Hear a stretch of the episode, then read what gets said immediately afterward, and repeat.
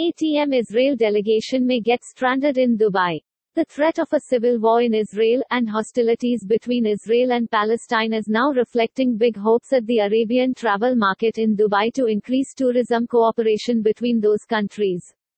United Arab Emirates carriers Etihad Airways and Fly Dubai have cancelled flights to Tel Aviv, joining American and European airlines in avoiding Israel due to escalating hostilities there.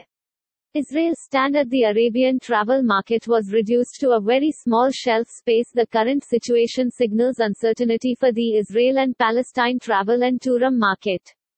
Airlines in the UAE, which established diplomatic relations with Israel last year, have only in the past few months launched regular services to Israel.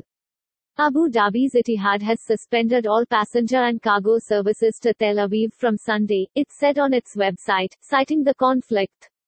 Etihad is monitoring the situation in Israel and continues to maintain close contact with authorities and security intelligence providers, it said.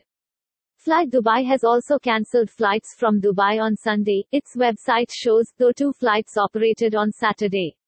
Other flights are scheduled for next week, according to its website. The airline has recently operated fewer than its scheduled four daily flights, citing a drop in demand.